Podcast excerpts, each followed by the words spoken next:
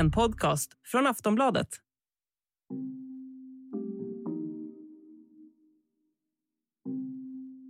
A few moments ago, Buckingham Palace announced the death of Her Majesty Queen Elizabeth II.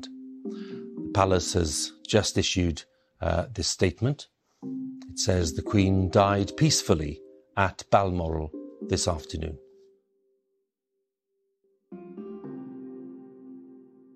Hej och välkomna till detta extra avsnitt av Kungligt. Jag heter Sara Eriksson. Och jag heter Jenny Alexandersson.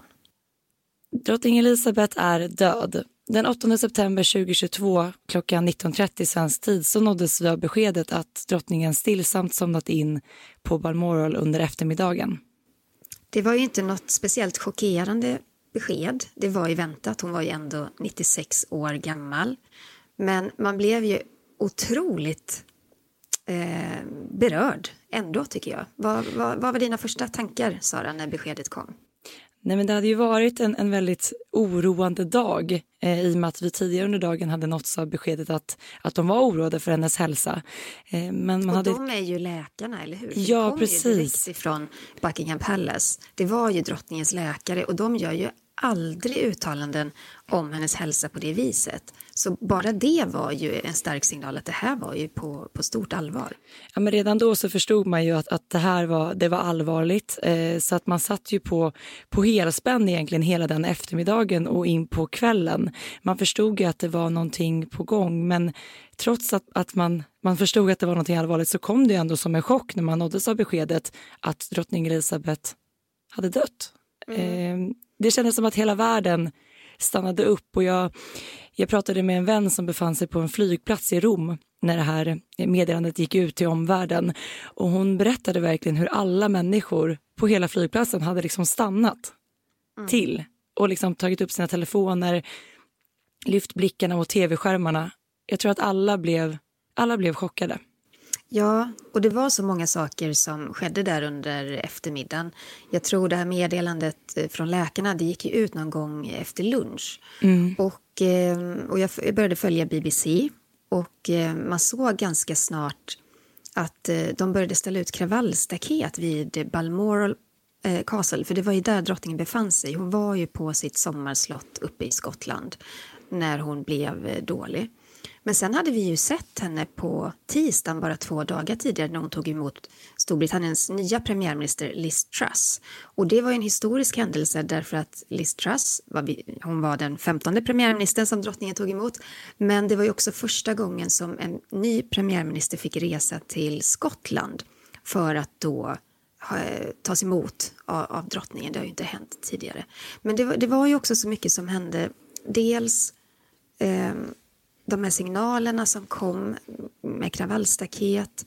Eh, vi såg att BBC ändrade om hela sin tablå och började sända enbart nyheter om drottningen. Och BBC är ett av de första medier som, som får det här beskedet ifall hon skulle dött. De hade såklart inte fått det beskedet, men kanske någon förhandsinformation att läget var allvarligt. Mm. Vi såg ju också att eh, programledarna liksom bytte om till mörkblå och svarta kavajer och en av dem hade också svart slips. Så det var ju väldigt, väldigt tydligt. Och sen kom ju då det här beskedet att eh, drottningens barn var på väg till Balmoral. Och det var, ju, det var ju verkligen då som omvärlden förstod allvaret i det hela. Och som du säger, Jenny, så att man liksom ställde om hela tv-tablån. Man sände endast live ifrån studio och man, de var också på plats utanför Balmoral och eh, Buckingham Palace. Eh, och just det att, att, barnen och även barnbarnen var på väg till henne i Skottland indikerade ju på att nu är det någonting som händer. Mm. Och drottningen hon har ju varit hon har ju varit eh, sjuklig och svag. Hon drabbades ju av corona i jag tror det var början av februari. Eh, hon hämtade sig från det, men, men sen har hennes hälsa varit vacklande. I stort sett så kan man ju säga att hennes hälsoproblem blev mycket allvarligare faktiskt efter att hennes älskade man, prins Philip, dog 2021. Eh, sen har hon aldrig riktigt eh, varit superpigg. Däremot tyckte jag i tisdags när jag såg bilder ifrån hennes möte då med premiärministern att hon såg ändå ganska pigg ut. Visst, hon var lite mager och, och lite krumryggad men hon hade ju glimten i ögat. Hon stod upp och hon... Eh, det syntes inte att det var något allvarligt fel. Det tycker jag inte. Nej, jag håller helt med dig. Hon hade ju ett leende på läpparna och som just också att hon stod upp och tog emot henne, även om det skedde då på Balmoral istället för Buckingham Palace. Men just det att två dagar tidigare har hon tagit emot premiärministern och sen då på torsdagen så nås vi av beskedet att drottning Elizabeth är död. Mm. Och som tur var får man väl säga, prins Charles och Camilla de befann sig på Burhalls lantgård och det ligger bara ungefär 20 minuter från slottet. Och på något sätt så var det väl ändå tur för att prins Charles och Camilla de befann sig på Burhalls lantgård och den ligger bara 20 minuter ifrån slottet. Så de var ju snabbt på plats. Och eh, prinsessan Anne hon var ju också uppe i Skottland för hon hade genomfört ett uppdrag där i närheten. Så det var ju egentligen det var William, Andrew och Edward och Edwards fru Sophie som då flög till Skottland eh, från London. Och de landade på flygplatsen i Aberdeen runt Ja, det var väl strax innan klockan 18. Eller mm. ja, det kanske var i femtiden, för vid 18 då var de framme vid Balmoral. Precis, och det var ju, det var ju väldigt så stark mediebevakning såklart på vilka familjemedlemmar och när de anlände. Man såg också bilder ifrån flygplatsen när de landade mm. och sedan då eh, kördes till Balmoral. Eh, allvarligt, alltså man förstod verkligen att det var någonting allvarligt på gång. Mm, ja, men det gjorde man. Och sen, sen också var... det, det att, att drottningen var kvar på slottet och inte hade förts till sjukhus. Det fick ju också omvärlden att tro det allra värsta. Ja, ja, för hade det varit någonting som de kunde avhjälpa då hade de såklart eh, fått dit en ambulans på en gång, så är det ju. Mm.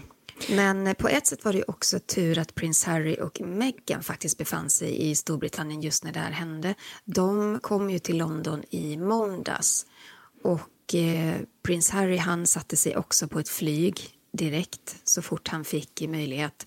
Och eh, där var det ju där var det nog lite tufft för honom för att när det här beskedet om hennes död kom, visst var det vid halv åtta sa det? Ja, halv åtta svensk tid, precis. Ja, och då eh. var ju faktiskt Harry fortfarande i luften i, på sitt flyg. Så när han landade i Aberdeen så fick ju han beskedet där. Så att eh, prins Harry hann inte fram eh, till sin farmor helt enkelt. Eh, det verkar ju som, det är lite oklart vilken tid drottningen somnade in. Eh, men att tolka från eh, Buckingham Palace eh, pressmeddelande så verkar det som att det var någon gång under eftermiddagen. Mm. Och det betyder ju att Edward och Andrew och Sophie och William inte heller hann fram i tid. Mm. Utan det var, brittiska medier skriver ju att det var prins Charles och prinsessan Anne, de två äldsta barnen då, som satt vid hennes sida när hon somnade. Och det här, det här beskedet lamslog ju såklart en hel värld.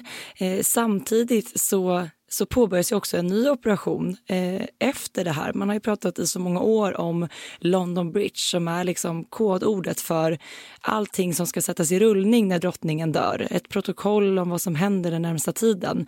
Eh, det aktiverades ju direkt efter dödsbeskedet. Mm. Och det ska vi såklart prata om, men vi måste också nämna det här med omvärldens reaktioner. För att det var ändå fascinerande att se att så fort det här meddelandet om hennes, om, om hennes död eh, kablades ut över hela världen så gick det blixtsnabbt. Det kom ju, det kom ju uttalanden från statschefer över hela världen, från kändisar, från eh, artister, ifrån eh, före detta presidenter och nuvarande presidenter. Alltså det, det, det, det, kom, alltså det svallade in som en stor tsunamivåg. Ja, och utöver det så tyckte jag också man märkte, alltså man tittar bara på sitt eget flöde som man omringad av, så här, vänner och bekanta som man kanske inte eh, direkt så här, uppdaterar om kungliga nyheter i vanliga fall. Eh, det var väldigt många som delade bilder på drottning Elizabeth och visade sin, sin sorg. Och prins Charles han var också snabb med att skicka ut ett meddelande. Det här är ju såklart planerat sedan länge, men det var väldigt fint och han skrev så här. Min älskade mors bortgång, hennes majestät drottningen, det är en stund av största sorg för mig och min familj. Vi sörjer djupt bortgången av en älskad monark och en mycket älskad mor. Jag vet att dess bortgång kommer att kännas djupt i hela landet, i rikena och i samväldet och av otaliga människor runt om i världen.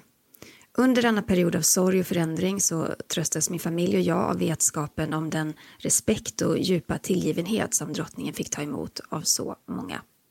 Och det är lite synd med den här svenska översättningen för att när man läser det på engelska så, så är känslan en helt annan. Det är pampigt, det är värdigt och det är väldigt starkt. Det blir inte riktigt samma sak på svenska tyvärr.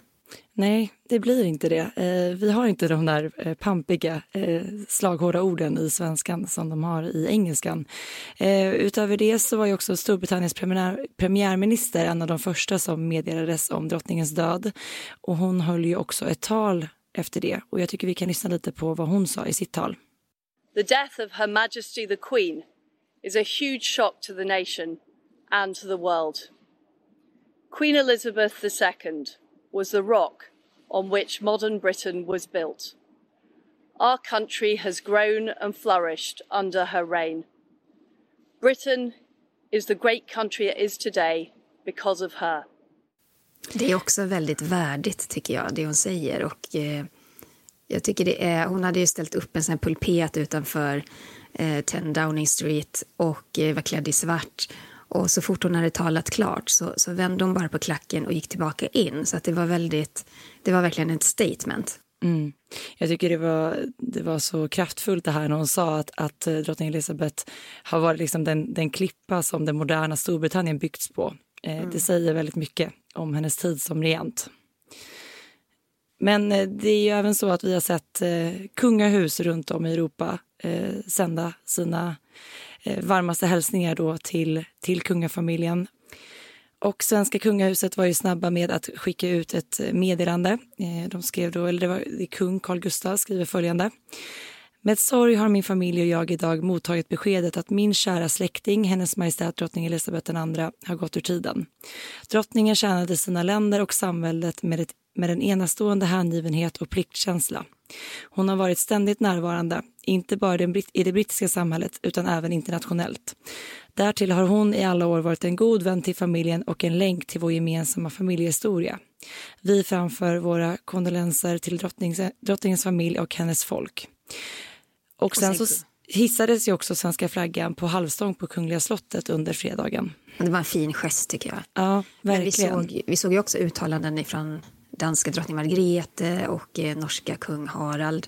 Eh, och det är ju ändå så att eh, drottning Elisabeth hon var ju släkt med ja, men ganska många kungahus i Europa. Nästan mm. alla får man ju säga.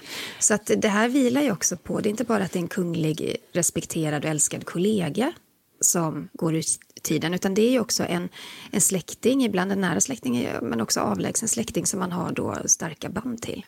Mm. Och, och, det är ju många som framför i, i de här eh, uttalandena just att hon har varit en sån stark inspiration för alla. Och det är klart att drottning Elizabeth har regerat i över 70 år. Eh, hon besitter ju, hon besatt ju så otroligt mycket erfarenhet som såklart har varit till hjälp för hennes kungliga kollegor och släktingar. Mm. Och eh, Storbritanniens regering de har utlyst landssorg och den ska råda då till en hel vecka efter drottningens begravning. Och vi har inte fått något exakt datum för begravningen. Eh, det har man inte kommunicerat ännu. Men enligt eh, London Bridge, det här protokollet, så ska det hållas runt tio dagar efter hennes död.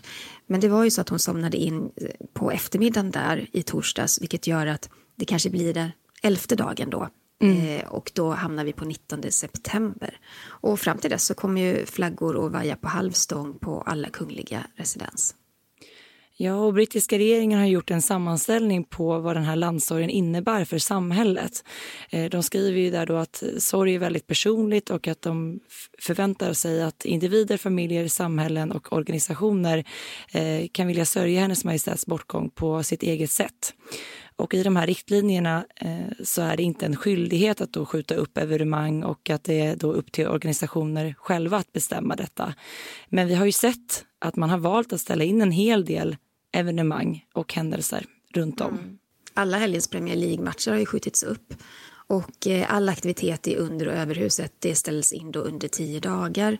Men, och, och, kanske är detta speciellt för London som liksom är sorgens epicenter får man väl säga. Men museum och gallerier och teatrar håller ju stängt och, och, även vissa butiker faktiskt. Och i många butiker så har man sett att istället för att ha ett skyltfönster så, så sätter de bara antingen tänder de inte upp skyltfönstret eller så, så sätter de en sån svart fond över. Mm. Så det är många som vill hedra henne också genom att inte då hålla på med kommersiell verk verksamhet eh, eh, under, under de här dagarna. Vi nåddes ju också beskedet att eh, inspelningen av Netflix-serien The Crown nu pausas och eh, dess skapare Peter Morgan har då i ett uttalande sagt att det såklart handlar om respekt för drottningen. Mm. Det är ju speciellt det här ögonblicket när en monark dör. Därför att den här, den här linjen, regentlinjen, den får aldrig ett hack, den får aldrig ett stopp. För att i samma ögonblick, i samma sekund som drottningen dör så övergår då tronen direkt till hennes son nu då, eh, Charles. Så det, det, är inget, det är, det, är liksom, det är det som är så speciellt just det här med monarkin och, och regent, regentlängder, liksom att det, det bara pågår och pågår. Ja, för samtidigt som såklart eh, numera kung Charles och hela familjen befinner sig i en djup sorg så ska ju liksom det här maskineriet fortgå. Och man ska då liksom ta på sig den här eh, masken, kan man nästan kalla det, mitt i den här sorgen och liksom göra uttalanden, stå framför folket. Det måste vara så himla speciell situation. Eh, ja, att göra det så kort in på. Mm. Ju, han, samtidigt så, som han ska genomgå allt det här så sörjer han ju sin älskade mamma. Och även om han är förberedd och, och vet att det här kommer hända för att hon är så gammal så är det en sorg. Ja. Men vi såg ju eh, hans allra första beslut eh, som kung. Det var att han ska ta sig ett eh, namn och det blir ju då kung Charles den tredje. Och så har det ju också pratats mycket i brittisk press om det här att eh, han har ju tre andra namn också, Philip, Arthur och George. Och det, det var ju alltså det är så, han skulle ju kunna ta någon av de namnen också.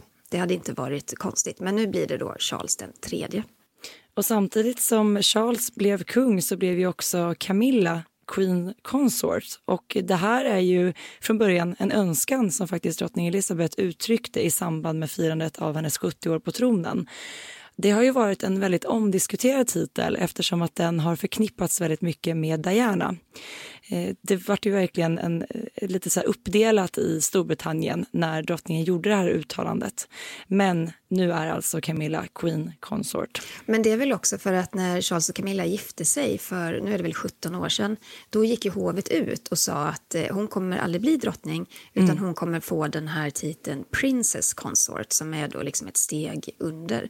Men, men det har ju ändrats med tiden och britterna har ju älskar ju och respekterar Camilla så som hon är nu. Det var ju tuffare för henne där i början. Så det var ju en fin gest av drottningen i somras att då verkligen säga att jag önskar att se henne som, som drottning. Och jag fick, eh, jag fick en fråga på, på Instagram just om den här titeln för att eh, Queen Consort, eh, då var det någon som undrade, men blir hon inte bara drottning? Och jo, det blir hon ju. Man kommer ju säga drottning Camilla, det är inte det. Det är mer att eh, för att särskilja henne från en regerande drottning som till exempel kronprinsessan kommer bli en dag så säger man då Queen Consort. Men i dagligt tal så säger man ju kungaparet Charles och Camilla, man säger drottning Camilla. Så det är inga, det är inga konstigheter så. Nej, Precis. Och, och, under då fredagsförmiddagen så återvände ju då kungaparet kung Charles och drottning Camilla till London. De åkte då direkt till Buckingham Palace och tog sig tid att hälsa på dem som det hade samlats enormt mycket människor utanför grindarna. Och eh, flera av besökarna såg man då kysste kungens händer och kinder och eh, Camilla och Charles tittade även på de här tusentals blommorna som lämnats utanför slottet. Och eh, kungen träffade sedan premiärminister Liz Truss på Buckingham Palace. Och på ett sätt hade jag velat vara i London just igår för att jag, jag tror att eh, jag tror att den känslan av att vara där utanför Buckingham Palace och så, den är ju, det är ju historiskt. Det är ju historia vi är med om nu. Eh, på eftermiddagen där så sköt man också salut 96 gånger. Det var 96 skott, ett för varje år som drottningen har levt. Och det, jag tror man sköt ifrån Hyde Park och Tower Hill, men det var nog fler ställen i Storbritannien. Mm. Det var även flera av de här eh, vad ska man säga, stora båtarna som sköt salut, eh, så det skedde ju på, på flera platser. Och vid lunchtid då så ringde kyrkklockorna över hela landet och eh, parlamentsledamöterna samlades då för att hedra drottningen eh, och hade en, en stor tyst och stilla för att hedra henne. Mm. Och premiärminister Liz Truss hon öppnade då den här sessionen och sa att drottningen var en av de största ledarna som världen någonsin har sett. Hennes arv kommer att bestå genom de otaliga människor hon har mött, den, den globala historien hon bevittnade och de liv hon har berört. Mm. Och under fredagskvällen så hölls en sorgehögtid i St. Paulskatedralen och det var över jag tror det var över 2500 som närvarade vid den. Och sedan såg vi då vid klockan 19 svensk tid så talade ju kung Charles för allra första gången till folket som regerande monark. Eh, det här talet hade ju då tidigare spelats in på Buckingham Palace och sändes då i, i tv innan den här sörjehögtiden startades, som även den tv sändes. Vi lyssnar lite på hur det lät. I speak to you today with feelings of profound sorrow. Throughout her life, Her Majesty the Queen, my beloved mother, was an inspiration, an example to me and to all my family. And we owe her the most heartfelt debt any family could owe to their mother for her love, affection, guidance, understanding, and example. Queen Elizabeth was a life well lived, a promise with destiny kept, and she is mourned most deeply in her passing. That promise of lifelong service I renew to you all today. She made sacrifices for duty. Her dedication and devotion as sovereign never wavered through times of change and progress, through times of joy and celebration, and through times of sadness and loss. This is also a time of change for my family. I count on the loving help of my darling wife, Camilla. In recognition of her own loyal public service since our marriage 17 years ago, she becomes my queen consort. I know she will bring to the demands of her new role the steadfast devotion to duty on which I have come to rely so much. As my heir, William now assumes the Scottish titles which have meant so much to me. Today, I am proud to create him Prince of Wales, Tywysog Cymru. With Catherine beside him, our new Prince and Princess of Wales will, I know, continue to inspire and lead our national conversations, helping to bring the marginal to the centre ground where vital help can be given. I want also to express my love for Harry and Meghan as they continue to build their lives overseas. And to my darling Mama, as you begin your last great journey to join my dear late Papa, I want simply to say this thank you. Thank you for your love and devotion to our family and to the family of nations you have served so diligently all these years. May flights of angels sing thee to thy rest. Ja, kung Charles är ju en, en väldigt duktig talare. Eh, jag tycker att det är så fint att han i den här djupa sorgen talar från hjärtat och det verkligen belyser sin mammas...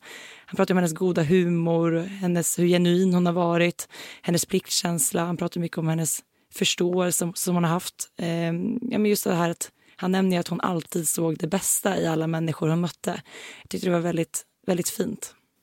Ja, det är många som säger att det här talet var det mest känslosamma tal som en ny regent någonsin har hållit. Och det är ju tydligt. Eh, Charles är ju mycket mer en människokänsla, eller känslomänniska än vad hans mamma var. För drottning Elizabeth hon satte ju en ära i att inte visa känslor och man har förklarat det med att eh, om hon är som ett tomt papper så kan alla andra människor applicera sina känslor på henne och på det viset känna ännu mer sammanhörighet för man tror att vi tänker samma, hon och jag. Mm. Eh, så det var, ju, det var en konst av henne att verkligen kunna göra det. Men eh, kung Charles han är ju inte lika rädd för att visa och uttrycka känslor. Det tycker jag också var tydligt under platinajubileet när du och jag var där, Sara. Och eh, vi såg eh, då prins Charles stå på scenen och förklara liksom sin kärlek till sin mamma. Eh, han är ju och kommer vara en helt annan typ av regent än drottning Elisabeth. Ja, men kanske också att, att det känns ju eh, modernt på något sätt, måste jag säga. Just det här att, att våga visa känslor och vara lite mer av en känslomänniska. Det känns ju väldigt ett med vår samtid. Ja, det håller jag med om. Eh, det var ju en helt annan tid på 50-talet när, när drottningen blev drottning. Eh, och i många år därefter. Så jag håller med dig. Det är ju, han, han är kanske mer i tiden där. Ja, och just att, att han lyfter i talet att låt oss, hämta, alltså, låt oss i sorgen hämta kraft ur hennes sätt att vara. Eh, och han, han tackar ju såklart eh, sin mamma, drottningen, för allt hon gjort för familjen och de, de länder som hon har varit statsöverhuvud för. Eh, och jag tyckte också det var fint för han, han tar ju upp det här talet som drottning Elizabeth höll i samband med sin 21-årsdag. Hon sa ju då att oavsett om mitt liv blir långt eller kort så förkunnar jag nu hela mitt liv att vara hängiven er. Och han är tydlig med att han kommer att fortsätta på samma bana. Han säger att var du än bor i världen och var du än kommer ifrån så ska jag ge er min lojalitet, respekt och kärlek. Så att det är väldigt tydligt att han tar vid, vid eh, efter drottning Elizabeth. Mm. Och han nämner även att hans liv i och med den här nya rollen och ansvaret, det, det livet kommer ju förändras. Och han säger att eh, han kommer inte kunna ge lika mycket tid och engagemang till de här välgörenhetsorganisationerna som betyder väldigt mycket för honom. Men att det, det arbetet kommer ju fortgå då i och ligger i goda händer. Och så tar han upp eh, sin son prins William och eh, hans fru Kates nya titlar. Och det ska vi prata vidare om lite senare för det är väldigt intressant. Men han uttrycker också sin kärlek för Harry och Meghan när de då fortsätter sina liv overseas. Mm. Men eh, han, varför nämner han Harry som inte är en del av kungahuset längre? är det ju många som har, har frågat sig. Är det liksom för att det är hans son eller är det för att han fortsatte med tronföljden eller hade det blivit ett ramaskri om man inte hade nämnt dem? Jag tror att det är allt det sammanbakat. Eh, prins Harry är ju en del av tronföljden. Han är också son till kung Charles. Det vore jättekonstigt om han inte nämnde honom. Eh, alla de här kontroverserna som har varit eh, och konflikterna. Jag tror att man i den här stunden faktiskt eh, låter det vara. Att man inte... Nu är det en tid av sorg och en tid av att fokusera på, på drottningen som inte är med oss längre och på den nya regenten. Och jag tror att det hade varit ännu värre om man inte nämnde Harry. Och det är mm. en väldigt fin gest också just att han säger att, att, att han ja, men, lyckönskar dem till, till att forma sitt nya liv. Ja, det var väldigt tydligt. Och, och, trots då att kung Charles tillsammans med kungafamiljen och hela landet befinner sig i djup sorg, eh, vi pratar om den här tio dagars landsorgen som utropats, eh, så är det ju många praktiska punkter på protokollet som nu måste bockas av. Vi såg ju en sådan här nu, vi spelar in eh, lördagen den 10 september och eh, här under förmiddagen eh, när vi spelade in så utnämndes ju faktiskt eh, Charles formellt till kung Charles i St. James-palatset i London. Mm.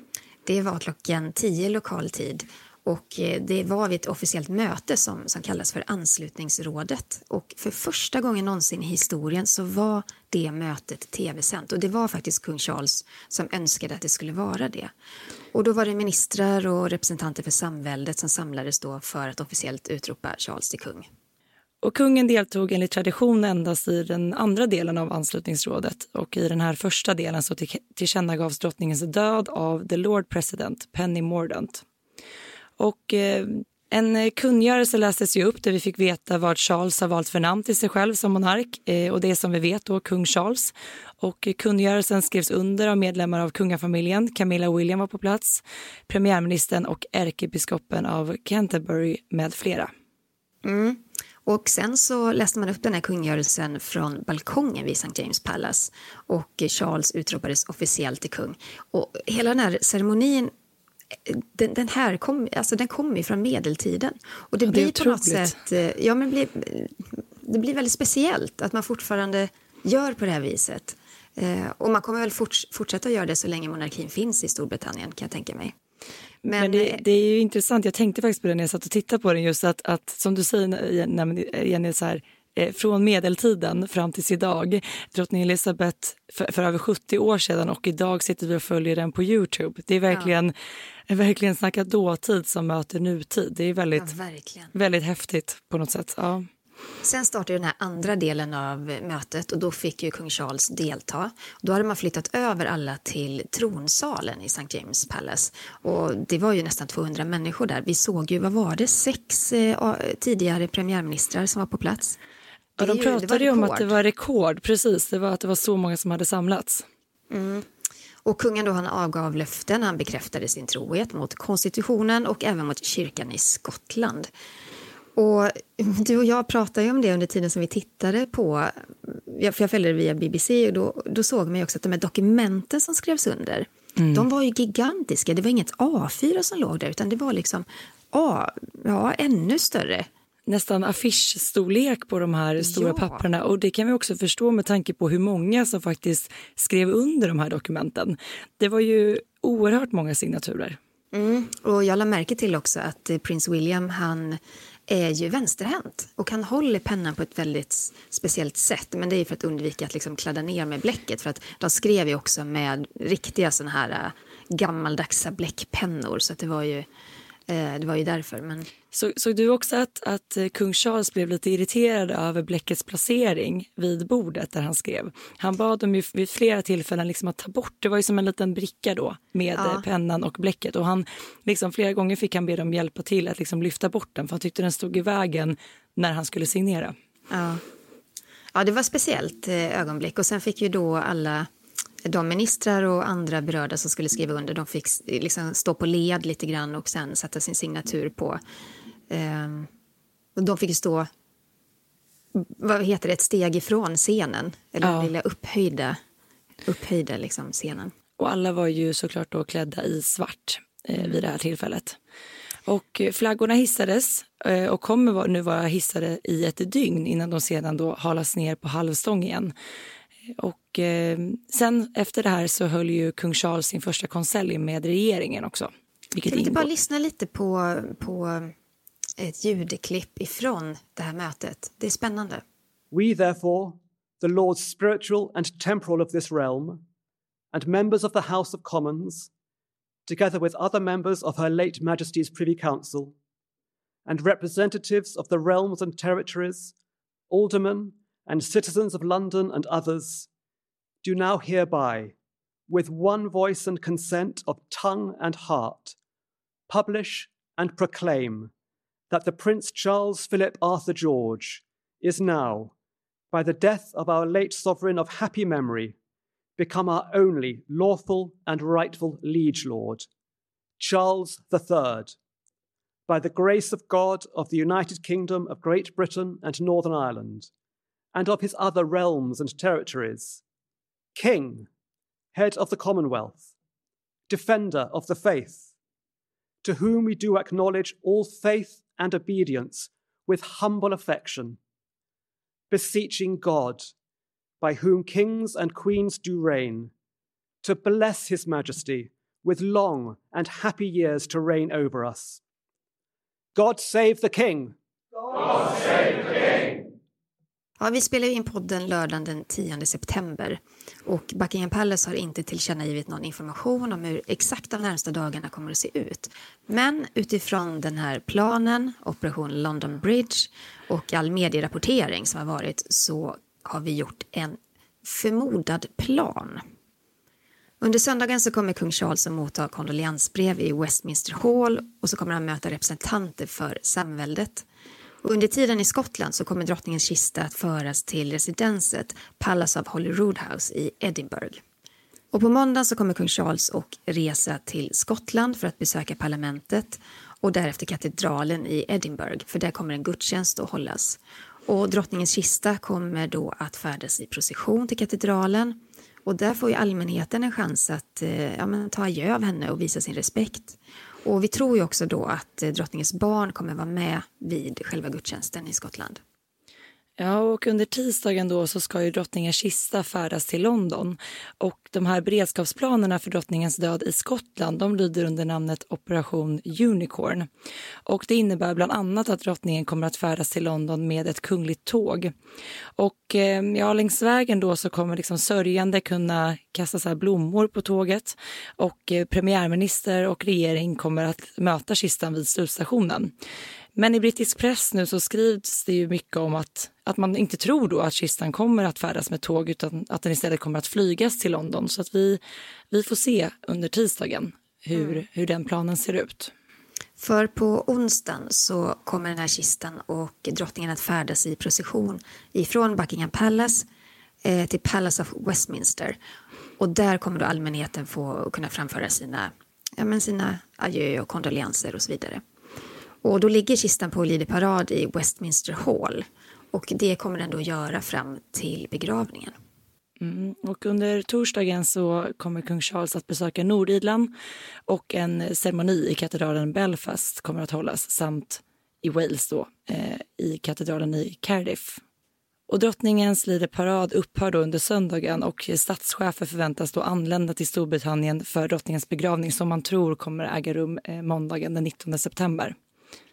Och Buckingham Palace har ju som sagt inte bekräftat exakt datum men det är det här datumet som de flesta pratar om. Och den begravningen hålls i Westminster Abbey.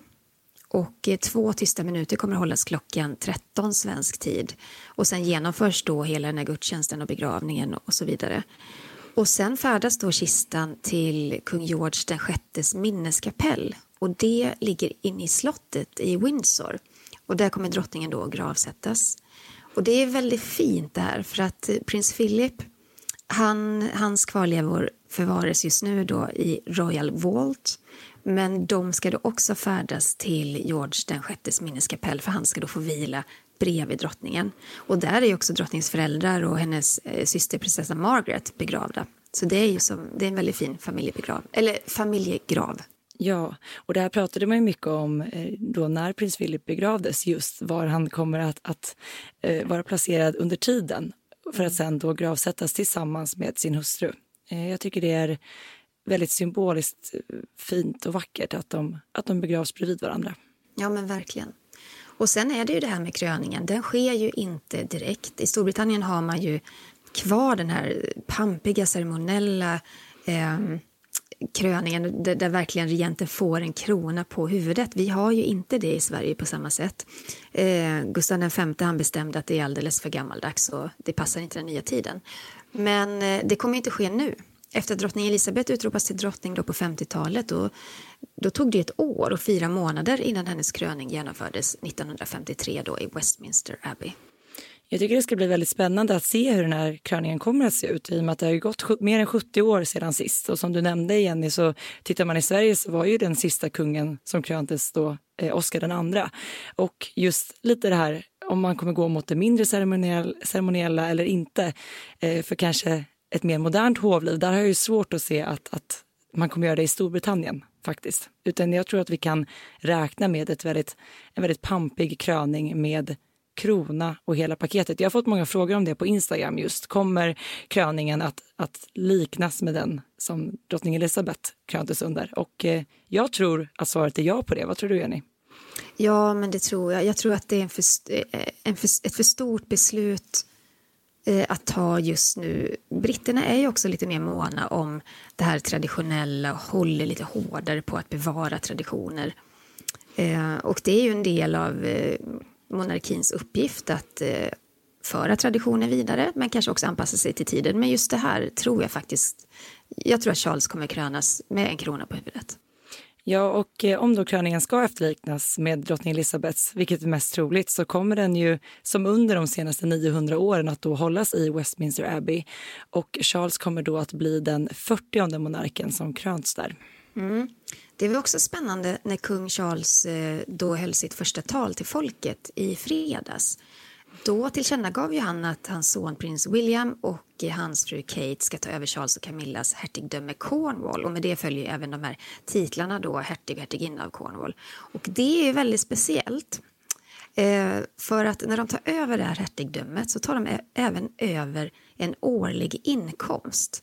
Mm. Alltså den som är hertig över hertigdömet får då ta emot eh, ungefär 250 miljoner kronor om året. Så man kan ju säga att, eh, att Kate och William, de, de kommer få en helt annan levnadsstandard nu ja. efter detta. De tar ja. även över titlarna prins och prinsessa av Wales och det är ju stort. Det är väldigt stort och jag såg man var ju, man var ju snabba på både kungahusets hemsida och också sociala medier. Så går man in nu på Kate Williams officiella Instagramkonto så står det där nu att de är prins och prinsessa av Wales. Ja, och sen är det ju så att eh, de, de behåller ju sina titlar hertig och hertiginna av Cambridge. Men de blir ju då, förutom hertig av, och hertiginna av Cornwall, också hertig och hertiginna av Rothesay som de Just kan det. använda när de besöker Skottland. Ehm, och William blir också Earl of Carrick, baron, baron of Renfrew och Lord of the Isles. Alltså det låter lite som ett avsnitt av Game of Thrones på något Ja, sätt. Det är otroligt my- mycket eh, fina titlar här. Ja, eh, man jag tycker att har du också fått upplevt det så här på sociala medier? Många undrar ju så vad som händer med deras barns titlar. Eh, jag satt och läste mycket om det igår och det verkar även som att de Eh, kan, kommer att kunna använda sig av dubbla titlar om de så önskar. Alltså att de också blir både Cornwall och Cambridges. Mm. I skolan så är ju barnen ja, men Charlotte av Cambridge och George av Cambridge och, och så vidare. Eh, jag tror att de kommer ju till vardags inte bry sig ett skvatt om de här nya titlarna. Annars tar det för lång tid att presentera barnen. Man har för många titlar. Ja, och en annan intressant del just med de här nya titlarna är också att man nu, eh, ja, men, tronföljden, successionsordningen ändras ju om nu i och med att eh, kung Charles blir kung. Eh, alla flyttas ju upp ett hack kan man ju enkelt förklara det. Och det innebär också då att eh, prins Harrys son Archie är nu tekniskt sett en prins enligt då regler ifrån eh, kung George V som skrev de här riktlinjerna eh, 1917. Och det här ska ju bli lite spännande att se ifall att det handlar ju om om man kommer ta ett sånt beslut men samtidigt så vill ju prins Charles, han har varit väldigt tydlig med att man vill slimma ner kungahuset lite så här som man har gjort runt om i Norden, att man liksom kapar grenarna. Så det finns en möjlighet att han tar bort rätten för Archie och Lilibet att vara prins och prinsessa i framtiden. Men det var ju också så här att när Archie föddes då hade han ju möjlighet att bli Earl of Dumbarton. Eh, och då fick vi också reda på att eh, Meghan och Harry tackade nej till det. Eh, de, han kunde också ha fått titeln då Lord Archie Mountbatten Windsor. Men, eh, men enligt Buckingham Palace så ville ju då Meghan och Harry att han skulle vara ja, men som en privatperson och kallas ju i officiella sammanhang för Master Archie. Då. Och med, och med tanke på att, de, att paret och familjen där har valt att lämna eh, kungahuset så är det väldigt svårt att se att de då skulle vilja att eh, deras barn till deras kungliga titlar. Eh, men vi får se. Vi får se. Eh, vi ska nämna också att Lilibet såklart också då eh, är prinsessa från och med. Ja. Så får vi se i framtiden vad prins, eller kung Charles eh, beslutar sig kring detta. Tycker du också Sara att, det, att man fortfarande vrickar tungan lite när man säger kung Charles? Ja, jag gjorde det senast igår i en sändning för man har sagt det under alla år. Eh, och helt plötsligt nu ska man säga kung Charles eh, och man ska ta in att drottning Elizabeth inte längre är med oss. Eh, det har ju bara gått två dagar nu sedan hennes död så att jag tror det kommer ta tid att, att vänja sig vid kung Charles den tredje. Men avslutningsvis, en otroligt älskad populär drottning har gått i tiden.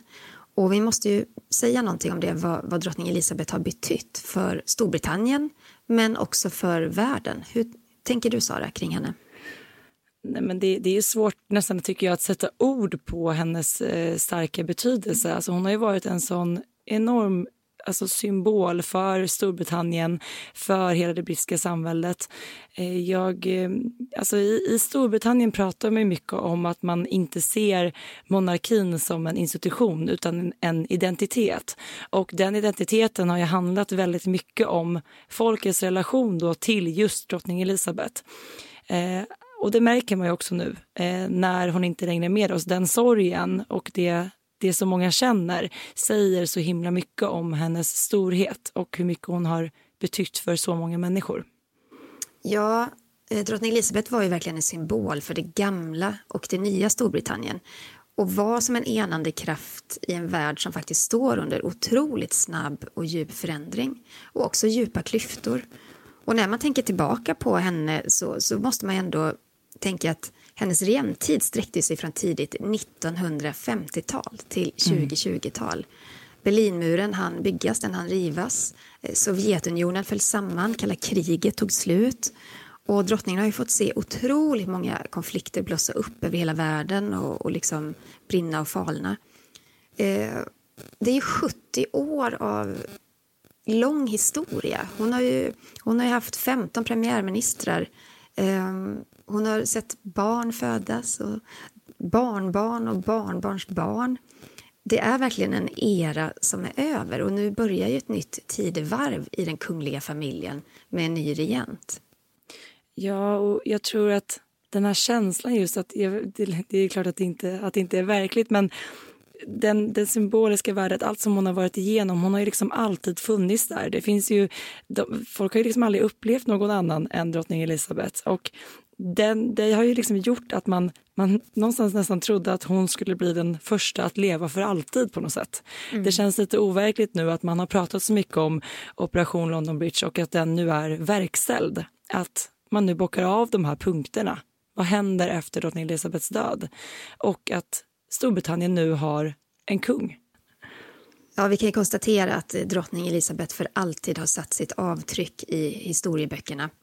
Hon har varit en förebild och hon har varit en, eh, en stark kraft för många. Eh, när man pratar med britter på gatan, vi, vi har ju en kollega i, i London som har gjort otaliga intervjuer med folk på gatorna, Petter Larsson. Eh, och alla har ju sagt där att de, de ser ju henne som någonting mer än en drottning. Hon är ju nästan som en nära släkting, en farmor eller mormor. Och, och det är ju enorm sorg som har drabbat eh, Storbritannien. Ja, en, en epok är ju över och ett nytt tidevarv har startat i det brittiska kungahuset. Och drottningens storhet lämnar ju ett, ett väldigt tomrum som blir svårt att fylla. Och man kan väl ändå konstatera att, att aldrig kommer världen att se en regent som drottning Elizabeth II igen. Mm. Nu är det kung Charles som ska fylla det här tomrummet. Han har börjat sin regenttid med kraft och styrka men också med mycket känslor. Och vi kommer fortsätta bevaka det här, eh, Sara. Det kommer vi. Tack för Men... att ni har lyssnat på det här avsnittet. Ni kan följa oss på sociala medier där vi uppdaterar regelbundet varje dag. Var finns du, Sara? Man hittar mig på royalistan.se och var hittar man dig? På Instagram först och främst och där heter jag Kungligt med Jenny. Har ni någon fråga som ni vill att vi ska ta upp i ett mm, framtida poddavsnitt så skriv till kungligt aftonbladet.se. Och med det här så säger vi eh, Tack och hej. Vi hoppas att vi hörs snart igen. Hej då! Three cheers for his majesty the king! Hip hip! Hip hip! Hip hip!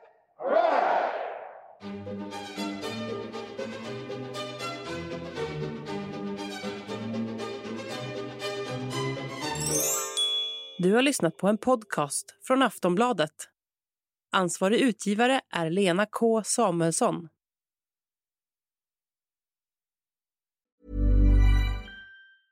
Ryan Reynolds here from Mint Mobile. With the price of just about everything going up during inflation, we thought we'd bring our prices down.